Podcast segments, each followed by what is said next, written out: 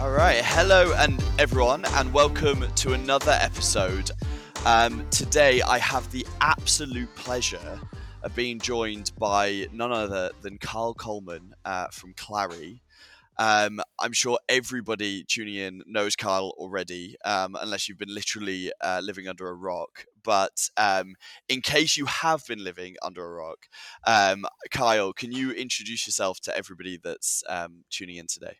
Absolutely. Yeah. Thanks again for having me, Dave. I'm really looking forward to the conversation. My name is Kyle. I lead the marketing team here at Clari. The marketing team is inclusive of, of course, all things marketing, but also our outbound, what we call RevDev, revenue development team, SDR, BDR, whatever you want to call it. We call it RDR, as well as our revenue excellence team, which is enablement, competitive, value engineering, all those sorts of things. So our team at Clari is responsible for both creating and accelerating pipeline for our new logo business as well as for our customer business. And our RevDev team plays an integral part in both of those funnels. So excited to talk about it.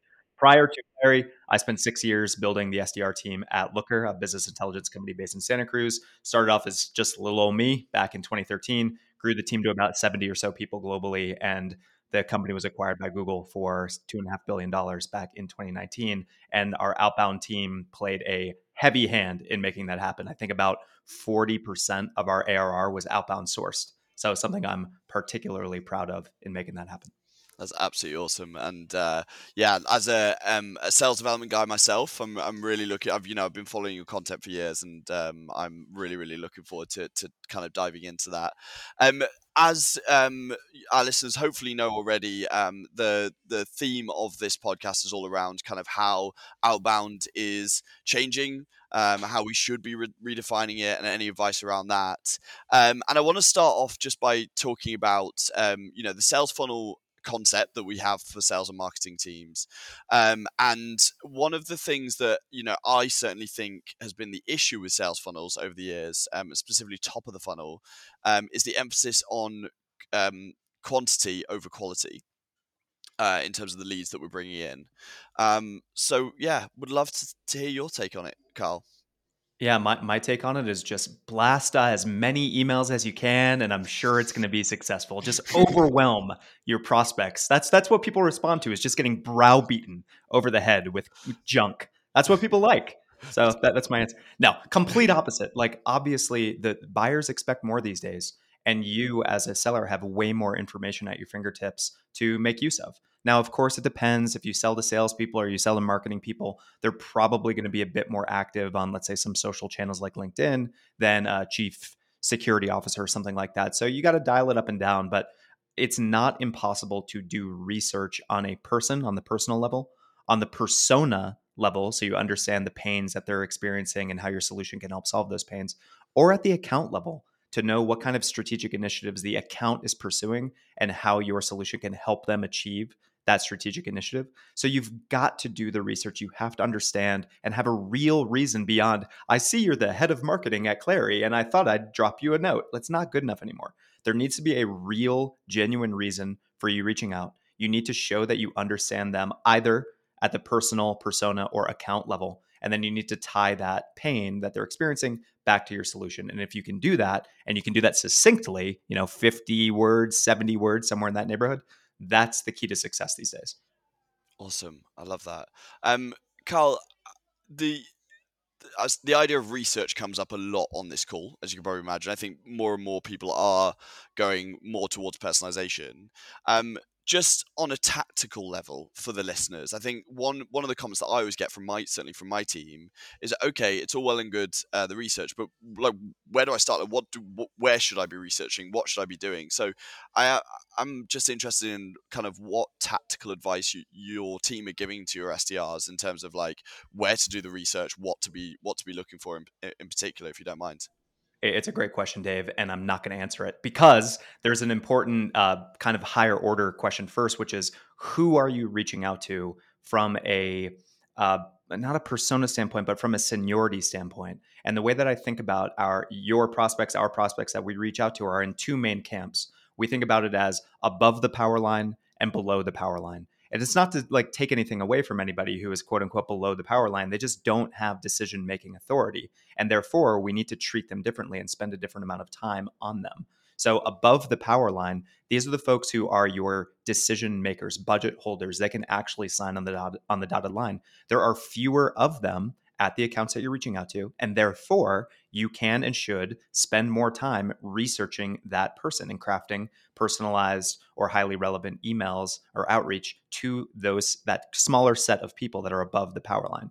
People that are below the power line typically are going to be users of your product, sometimes even the power users of your product.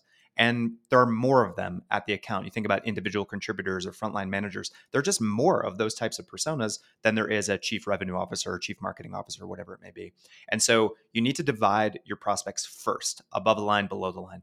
Above the line is all about individualized research. Below the line is more about persona based research. If I'm reaching out below the line to individual account executives, I kind of know what an individual AE is going through day to day. I can send a similar version of the same note to 20 different AEs and be pretty sure that I'm going to be close to the bullseye. The same is not true for reaching out to 20 different CMOs at 20 different companies. They've all got different things. And yeah, there's common threads, but they've got different focus areas. And it's up to you to find what their focus area is and go and do it. Now, how do you actually do that research? I mentioned it before. A lot of times people are sharing a lot of this information on social channels. So start there. If your personas are sharing things on LinkedIn, on Twitter, whatever it may be, check them out, follow them, try and engage with their content in some way. If they're not doing that, don't just throw in the towel and say, oh, well, I guess I can't do research. I'm just going to send this crappy template. Like, that's not the solution here. The solution there is go to the account level, look at their press releases, look at their latest funding round, look at their public information. If they're a public company, 10K, 10Q, what do you all call it in the UK?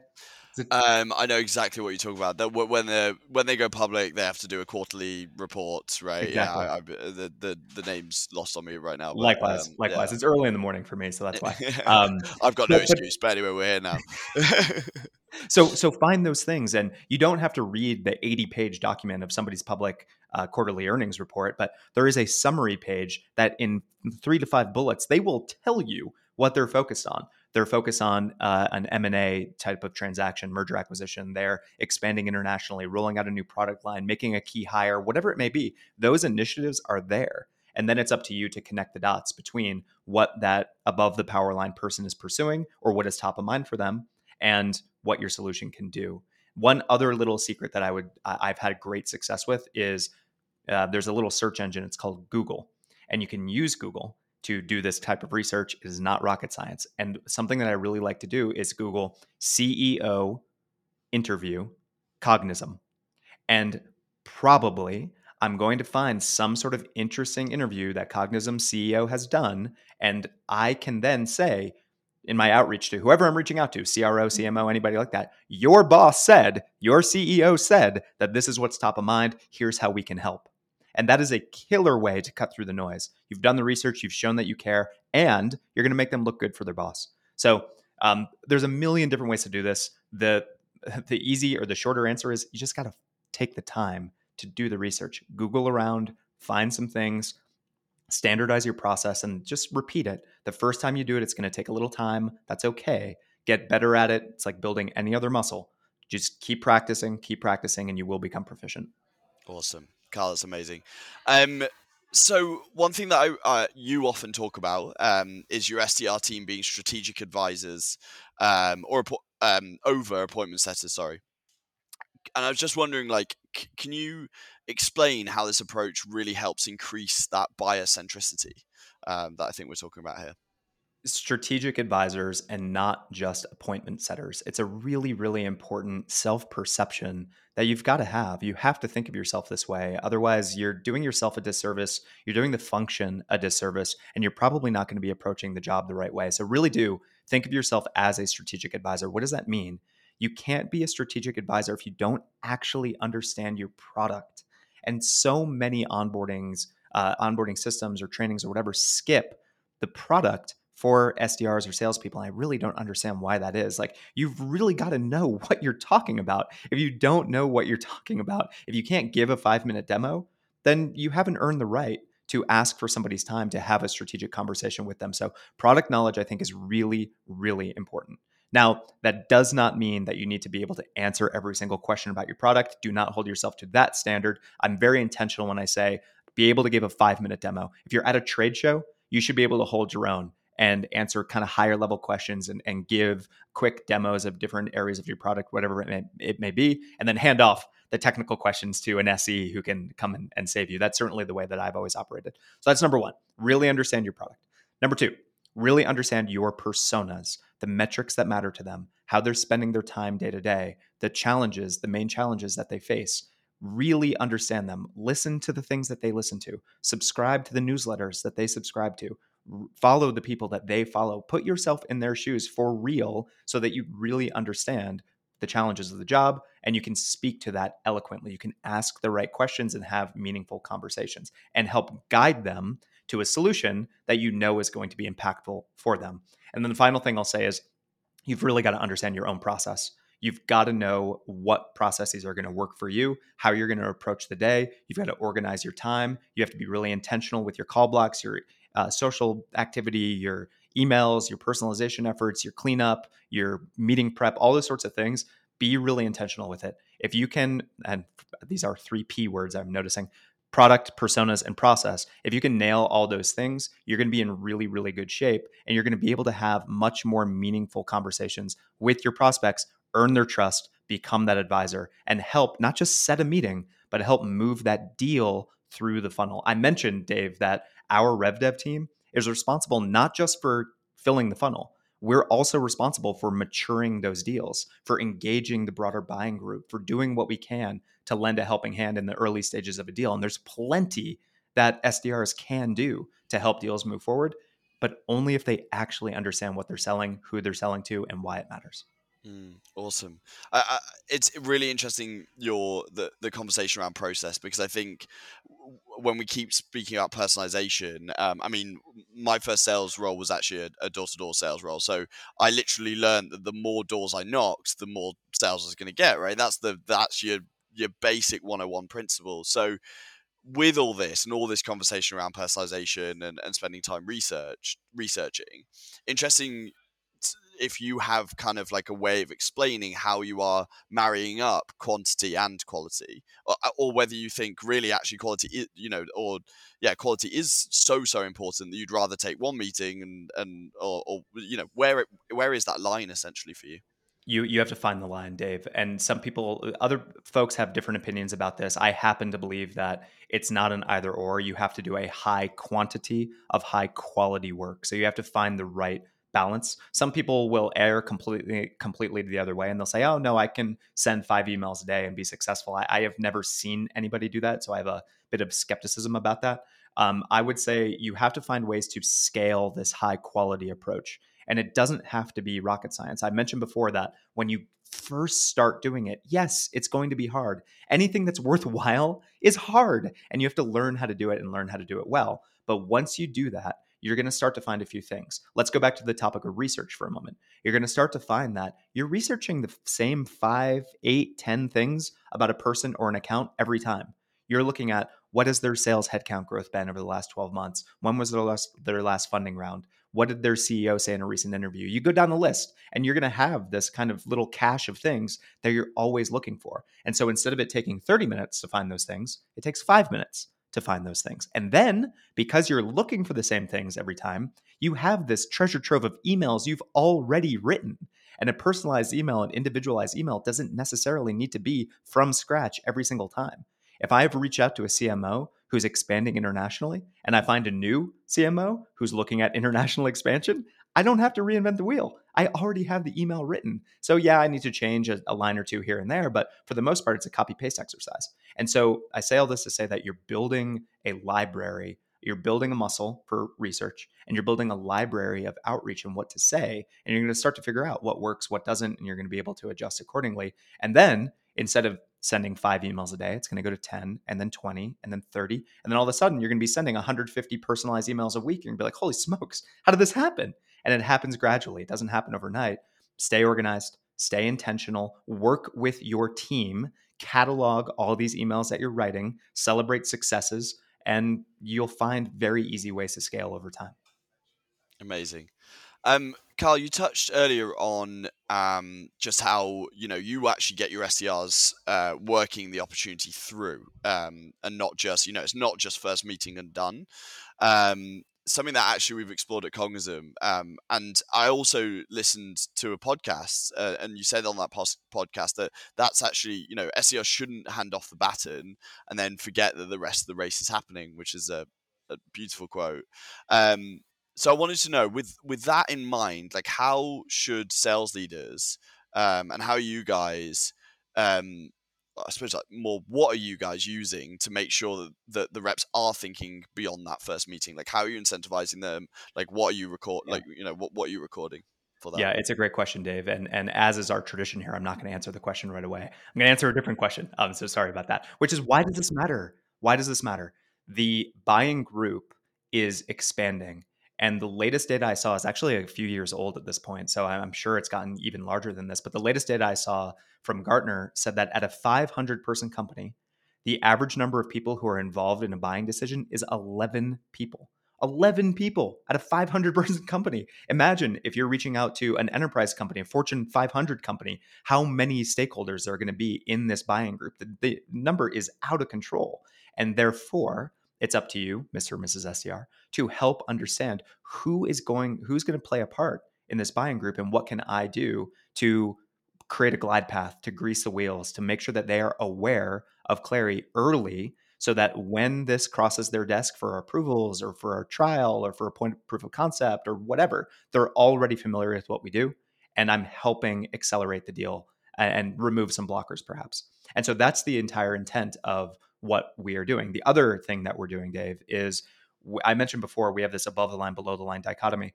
The below the line people are our power users, individual contributors, frontline managers. Those are the overwhelming, we sell to salespeople, and those are the overwhelming number of licenses we sell are to those folks. And so, of course, we want this group of cheerleaders of ICs and frontline managers who can are aware of what Clari does, who are excited to bring on a new sales tool who understand that it's something that's going to help them, who knows that our revenue platform is going to fundamentally transform the way that they're running revenue and can kind of create this band of folks who then go above the line and say to the CRO, we want this. Like that is a really powerful thing when it's not just us selling to the CRO, but it's an internal group of people selling to the CRO. And it's the SDR's job to do what we call quote unquote walk the halls as if they had a badge at a company's HQ and they're just walking around the office talking to whoever they can talk to, glad handing, you know, kissing babies, doing the whole thing, and just introducing themselves, introducing Clari and what it can do for ICs. So th- that's the role of our RevDev team is to do all of those things, identify the buying group, have meaningful contact with uh, meaningful stakeholders, as well as building this this group of champions of individual contributors and, and less senior folks at, inside the company how do we incentivize them? We uh, have various kickers. We run various spiffs. We make sure that they're not just incentivized for qualified meetings; they're also incentivized against the revenue that they close. And then every month we have different kind of little focus area spiffs that we play based on results that they can get. Okay, can I get a little bit more tactical on that that exact point because this comes from the most uh, like selfish position of you know I believe in what you guys are doing. I suppose I, I'll, t- I'll, I'll, you know completely honest um, here we actually did exactly what you did, f- probably for the past five six months right? We tried we tried it out. We saw really great success for our, our bigger companies with our paired sdrs and aes we were um uh, we had essentially incentivized them um we incentivized them to, to to kind of bring in as many people into the conversation as possible. I believe in a simple commission structure right? And maybe you know maybe that's where the different views are but uh, the simple commission structure that I came up with, unfortunately, the negative was we, we were essentially valuing each person in that buying decision the same. And so, where the current issue that we, we see is, is perhaps, um, you know, I go and get a VP of uh, RevOps. You know, we're obviously a, um, you know in the sales and marketing space as well. So I go and get VP of RevOps who is an unbelievable above the line um, person for us. Uh, but then also, you know, and then by valuing those, if you then go and get a regional director, let's say there's like an Italian director who has a couple of people in their team who's, you know, like we're still valuing those two people the same. and that's the current issue that we're facing with like trying to push that and we we also do revenue kickers so yeah I, maybe you can't say tell us it all um but i am interested like you know did like maybe you can you can help me solve solve solve my problem for that I, I wish I could. I mean, what I can say, Dave, is uh, you know I've been running to this uh, problem for the ten years I've been running SDR teams. Not all leads are created equal. Not all opportunities are created equal. You kind of have to grit your teeth and bear it to a certain extent. But what we do is we have different entry criteria for the different segments that we serve. So down market, we want to make sure that we are speaking to somebody who has a VP or greater title. You know, if it's a smaller company, it's a little bit easier to get the attention of a VP level person. They're typically going to be a little bit earlier in career anyway, and so we we want to get uh, at least in front of that person. Up market, much harder to get in front of a C level person or VP level person. Um, and so we say, okay, director or, or, or above in these certain departments, sales or rev ops, marketing, and and we go that route. We try and have different entry criteria for different levels of seniority for the different segments that we serve. Is it perfect? No, but it does a pretty good job. And, and so what we're monitoring is not just how much we're filling the funnel, we're also looking at we create opportunities in what we call stage zero. And we're looking at that stage zero to stage one qualification rate. And this is the most important, well, it's one of the most important things for us is we want to make sure that that S0 to S1, S1 is qualified opportunity, conversion rate is around 70%. And you might say, well, why not 100%? Like, don't we want all of the early, the, the SDR created opportunities to be qualified? And the answer is no. And the reason for that is because if 100% of your meetings become qualified ops, you're qualifying too much out. You're leaving something on the table. You're not taking enough risk. Um, so, and then, then conversely, if only 20% of your opportunities are qualified, you're doing something really wrong. You're not qualifying enough. It's not the right persona, whatever it may be. And so 70% has been the sweet spot for us that's given the sales team enough at bats, that hasn't been a waste of their time, that's found the right balance between quality and quantity. And we're mo- so we're monitoring that conversion rate by rep. So every single one of our uh, RDRs knows what their conversion rate is, and we can adjust accordingly. And all of our AEs know what their conversion rate is, so we can do kind of two-way quality control to make sure that RDRs are qualifying and bringing the right folks in, and AEs are running those early stage deals effectively. Amazing. I actually I want to reinforce your point uh, or echo that point that you just made around like you know you shouldn't have 100% because I totally agree. And often when people come to me with advice on their SDR team, like I find that a lot of companies are overqualifying. You know, when we first, especially if you're a new startup, you probably don't know what your ICP is. You should kind of just be focusing on conversation in general. And even today, literally today I heard a story from one of my team that the A he booked in a meeting. The A uh, messaged him within ten minutes of the meeting starting, saying, "I don't think this is a good fit." Um, and now it's uh, you know the the the it's a potential two hundred fifty thousand dollar deal, right? So you know it's it, uh, and that's all happened within that thirty minute. Um, that was his initial feeling, and now and now um, it's this it's this massive opportunity. So um, yeah, couldn't couldn't echo that enough. Um, staying on the same topic for a second, top of funnel. Um, you know, when like um, an opportunity's progressed, it's progressing well. Like, is there a point where you stop the SDRs from from from pulling out, or you know, like what's the like where do you where do you funnel them then? Yeah. So for and again, this will be different for every company, but for us, it's at what we call stage two. Stage two is when there's solution fit. We understand the technology, the, the technical fit that's required. We have the right stakeholders identified, and from there on, it's a much more traditional sales cycle. Sometimes there's a proof of concept, sometimes there's not, but there's not as much need for the wrangling, the, the buying group wrangling that the RDR can do in the earlier part of the opportunity lifecycle because we have it all figured out. So we try and involve RDRs from MQL or, or lead to S0 through stage two. And then it's that's where the official handoff happens. Everything un, until there is a pretty usefully blurred line. Awesome. Um, qualification. Um, I'm interested in how you are. Um, uh, you've kind of alluded to it already with kind of things like job titles, but um, I'm interested in how you're you're kind of overall getting your SDRs um, to to qualify. Is it the simple BANT system? Um, you know, like what's your position on on BANT, which is probably the most universally used one um, still today? Yeah, I hate BANT. um, because it's really unnatural for an SDR to ask budget questions, especially if it's an outbound sourced opportunity, Dave. Like it's really presumptuous for a, an outbound meeting to start talking about budget before like you haven't even earned the, the person's time to, to show a demo yet and you're already trying to qualify on budget. It doesn't make any sense. So like I, I found, and I've tried them all. I've tried Bant, I've done ANUM, I've, I've done them all over the course of 10 years. And I've just never found it to be a, a really helpful filter for SDRs. Instead, what we do is we're entirely focused on pain.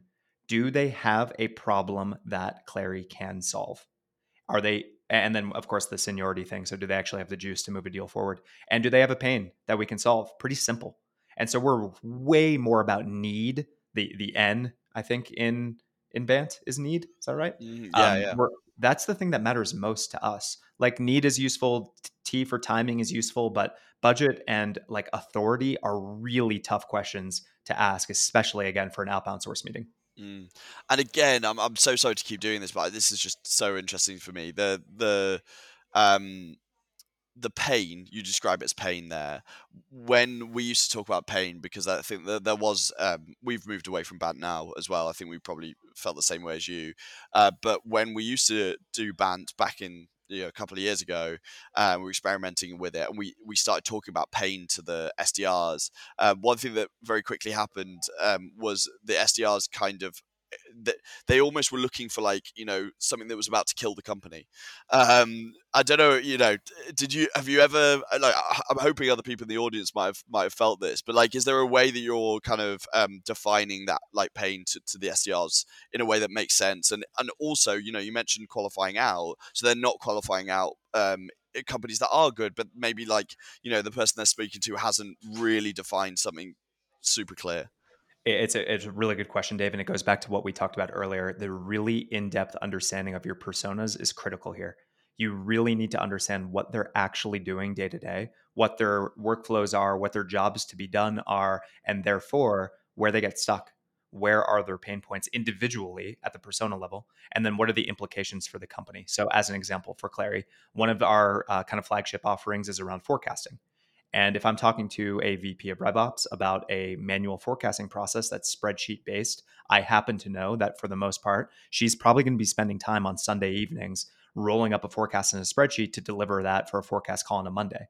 And so that's a painful existence for her. She's losing her Sundays to having to roll up this this spreadsheet. And then the outcome of that whole exercise is probably not even that accurate. You know, by the time you do a week long spreadsheet roll up at a large company, the data is completely outdated and it's no longer trustworthy. So not only are you losing your Sundays to this process, the information you're delivering is not really that trustworthy. And the forecast that you're making can't actually be used to guide the company, to guide spend, to guide whatever it may be.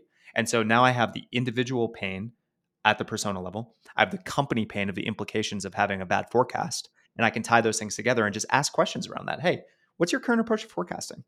How are you doing this? Are you relying on spreadsheets? How much time does that take you?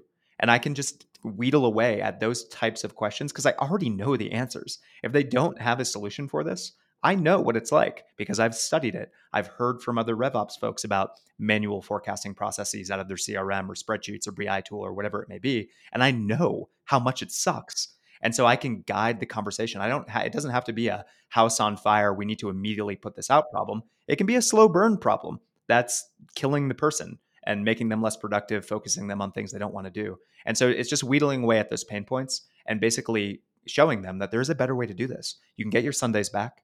You can have real time forecasting capabilities, trustworthy insights to give up to your CRO and CEO, CFO, and you're going to be a hero. And that's the story that we can tell, and that's what we can entice them, how we entice them to take that first meeting. Amazing. Um, Kyle, to finish off, I want to finish off with something that I saw on your LinkedIn, um, which I immediately stole and, and sent to my team. But um, you asked your, your followers if I gave you a million bucks uh, for booking a quality meeting today, how would you make it happen?